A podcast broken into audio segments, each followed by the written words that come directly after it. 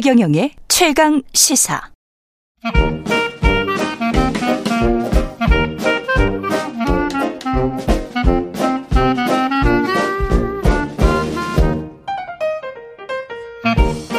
네, 최경영의 최강 시사 경제합시다. 월요일은 명쾌한 경제 이야기 해보고 있습니다. 오늘은 박정호 명지대학교 특임 교수 나와 계십니다. 안녕하십니까? 예, 안녕하세요. 예.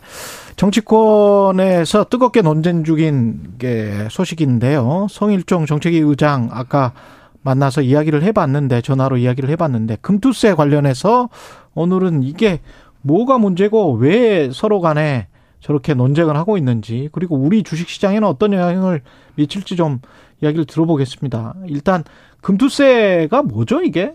예, 그 금융투자 소득에 대해서 과세를 하겠다라는 이제 예. 그런 건데요. 아니 그럼 그동안 금융투자 소득에 대해서 과세를 안 했느냐라고 예. 하면 과세한 게 있고 과세를 안 한 게 있습니다. 네. 소득세법으로 기준으로 따져 보면요, 우리가 이자 소득하고 음. 배당 소득은 그동안 과세를 해왔습니다. 했죠. 예. 예. 그런데 주식이나 채권이나 뭔가 매매를 토해- 통- 통해서 시세 차익을 얻는 거 있잖아요. 양도소득. 예. 그 시세 차익에 대한 부분에 대해서는 그동안 과세를 통상적으로 안 해왔어요. 물론, 음. 뭐, 비상장 주식에 대한 거래라든가 해외 주식에 대한 거래로 인한, 아, 매매 차익에 대해서 과세한 부분이 있죠. 국세청이 그건 과세했지. 예, 그렇지만 통상적으로 상장되어 있는 주식, 예. 그다음에 채권, 파생 상품을 통한 거래로 인한 뭐 매매 차익 이거에 대해서는 그동안 과세를 안 했었거든요. 그랬죠. 양도소득은 과세를 안 해왔었는데 예. 이거를 이제 포함시키겠다는 거였죠. 포함시키겠다. 네. 그런데 이제 금융 투자 소득에 관해서 과세를 하겠다. 네. 근데 그걸 그 과세하겠다는 그 세금을 또 2년 동안 유예해 주겠다는 거는 어 과세를 2년 동안은 안 하겠다. 네, 맞습니다. 이런 말이죠. 예. 예. 근데 좀 예. 저는 뭐 정치 잘 알지도 못하고 최 기자님 예. 뭐 저랑 저도 방송 몰라요. 많이 했지만 저 저 제가 뭐 정치 얘기 잘 안 하잖아요. 예, 예. 근데 이번에는 정말 또 좀 약간 할, 할 수밖에 없는 게 없다. 예. 아니 좀 잘 이해가 안 가요. 예. 2년 그러니까 합의를 여야가 본 내용이 있었었고요. 음. 그 다음에 이번에 그 유예를 하겠다는 가장 큰 이유 중에 하나가 예. 어 일단 어 아니 주식 시장이 이렇게 안 좋은데 이때 아. 과세하는 게 좋겠 저 적적 적합하지 않다가 가장 큰 논거인 것 같더라고요. 시점이 있다. 예. 예.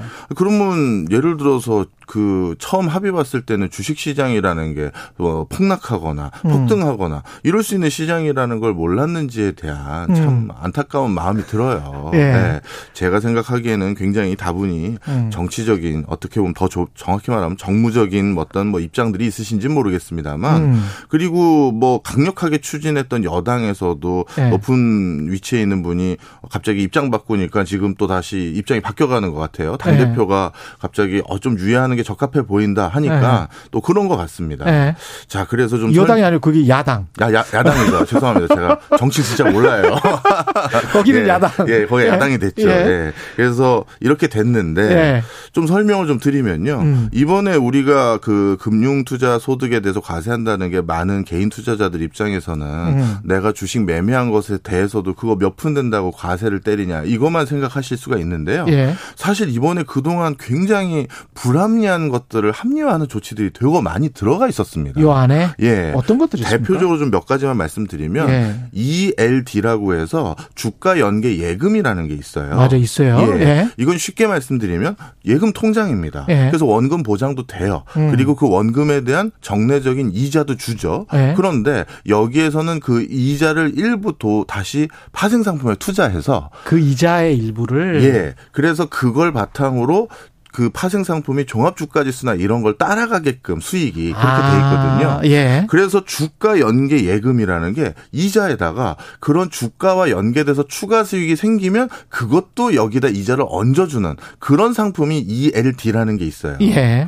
그러면 음. 아까 말씀드린 것처럼 우리가 그 주식과 연동돼서 시세 차익을 얻거나 그런 거에 대해서는 과세 안 해왔다고 그랬었잖아요. 그랬죠. 그런데 이 ELD는 그렇게 얻은 일부 이익이 포함 되어 있잖아요. 예. 네. 그런데 이건 과세를 했거든요.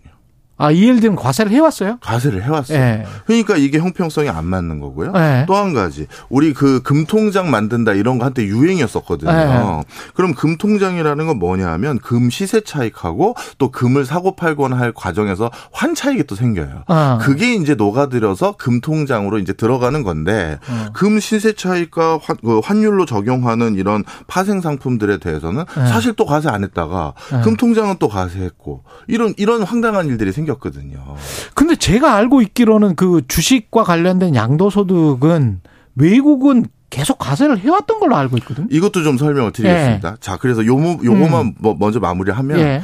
이렇게 같은 소득임에도 불구하고 그 형식이 뭐냐에 따라서 과세를 피할 수 있는 루트들이 많았었거든요. 아, 그랬구나. 그래서 예. 그거를 일단 이번에 다 바로잡을 수 있는 조치가 같이 들어가 있었어요. 여기에 예, 그러니까 조세 누락이 됐던 부분이 다 벌충이 되고 보완이 됐던 게 음. 이번에 개정안에 대거 포함이 되어 있었거든요. 예. 근데 이게 한꺼번에 또 2년 통으로 유예가 되면 그 그건 또 그동안 유실되는 어 조세 부과의 불공정성이 계속 유, 저, 진행되는 거잖아요. 금융시장 입장에서는 좀 정리를 빨리 해줬으면 좋겠다는 측면도 있네. 그럴 수 있죠. 예. 자, 그 다음에 방금 말씀하셨던 외국하고 좀 비교를 해드리겠습니다. 음. 일단 조세의 형평성도 중요하지만 효율성도 중요하고 여러 가지 요소가 있는데요. 예. 외국 같은 경우는 이런 금융소득에 대해서 어, 이번에 이제 금융투자 상품에 대해서 얻은 소득에 대해서 종합과세가 아니라 분리과세를 하는 게 일단 원칙이긴 해요. 분리과세. 그 이유를 좀 설명을 드리겠습니다. 이 종합 소 그 합산과세와 분리과세 뭔 차이가 있냐면 예. 소득이 네. 예를 들어서 2억 원인 사람이 있어요. 네. 근데 1억 원은 근로소득이고 네. 그다음에 또 1억 원은 이렇게 투자해서 얻은 소득이에요. 어. 그럼 이 사람은 통으로 2억 소득을 얻은 거잖아요. 네. 그러면 자신의 소득세 납입 구간은 2억 원으로 포함되는 합산 과세를 하면 2억 원으로 카운트하면 높은 누진세율이 적용되는 맞아요, 맞아요. 들어가잖아요. 예, 그렇죠. 자, 그런데 분리과세를 하면 어떻게 되느냐? 따로 근로소득 1억이고 금융소득 1억이니 원칙상 1억 소득의 세율 구간을 적용받게 되는 거잖아요. 그렇죠. 예. 그러니 이거는 금융소득이 오히려 더 있는 사람들에게 세금의 페이버를 주는 일종의 그런 형태가 되는 거거든요. 분리과세를 하면. 예, 하면요. 예, 예. 그러면 네, 그동안 왜 분리과세를 외국도 하고 여기도 해왔느냐? 음. 이유가 두 가지인데 첫 번째는 진짜 건전한 자금이 자본시장으로 유입되는 걸 희망했던 것도 있고요. 네. 그다음 두 번째는 뭐냐 하면 이게 또 큰 손들을 도저히 안 잡을 방법이 없는 거예요. 분리과세를 안 해주면. 예.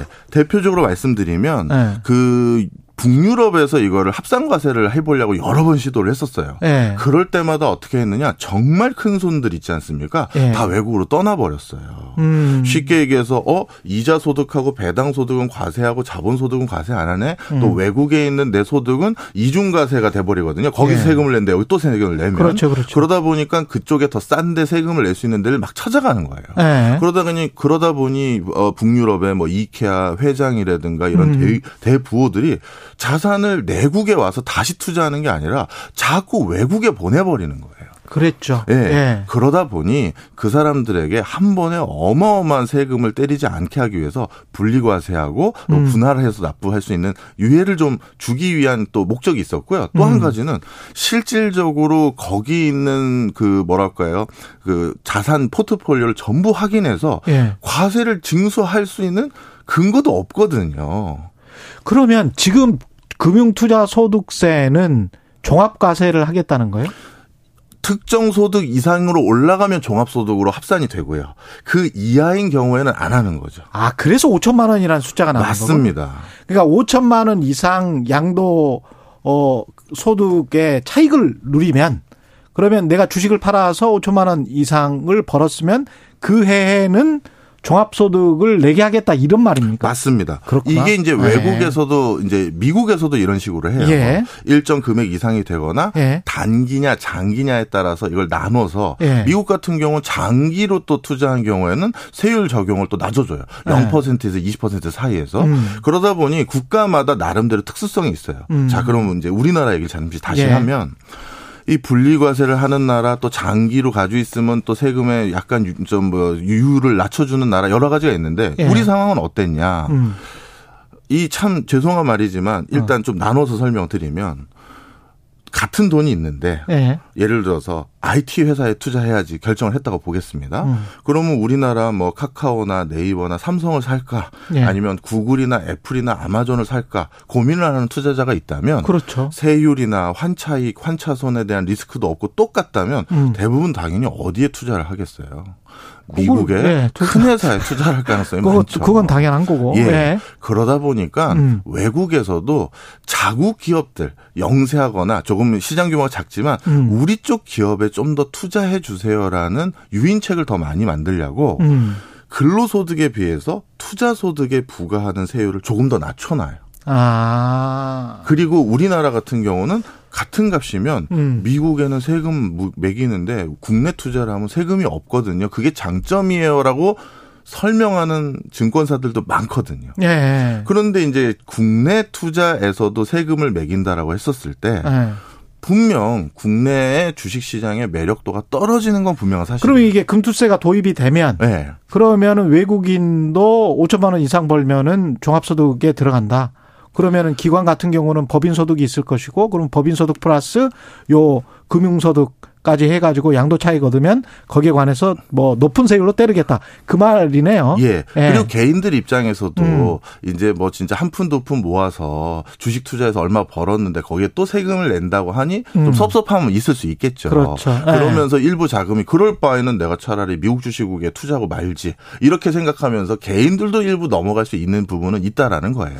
그렇죠. 일부 뭐 5천만 원 정도 벌 수, 1년에 벌 수 있으려면 이제 상당히 큰 손이긴 한데, 네. 그럼에도 불구하고 이제 이 사람들 기관, 개인, 외국인에서 큰 손들의 상당수가 빠져나갈 수 있다. 그래서 시장에 영향을 악영향을 미칠 수 있다. 안 네. 그래도 주식 시장도 안 좋은데 네. 그 말씀이시네. 예, 그런데 예, 예. 그거는 예전에도 분명히 이런 사실을 모를 리가 없거든요. 모를 리 항상 지금 이야기가 나왔던 건데. 자, 예. 그리고 하나만 더 말씀드리겠습니다. 예. 저도 한 푼두푼 저기 돈 모아서 저도 예. 월급쟁이잖아요. 예. 그래서 그냥 재테크 차원에서 월급 빠듯한 게 뻔하니까 예. 주식 투자는 개인 투자자지만 솔직히 말씀드릴게요. 이게 좀 섭섭하게 들리실지 모르겠지만 그나마 월급쟁이들 중에서 주식 예. 투자하는 사람은 괜찮은 월급쟁이들이에요.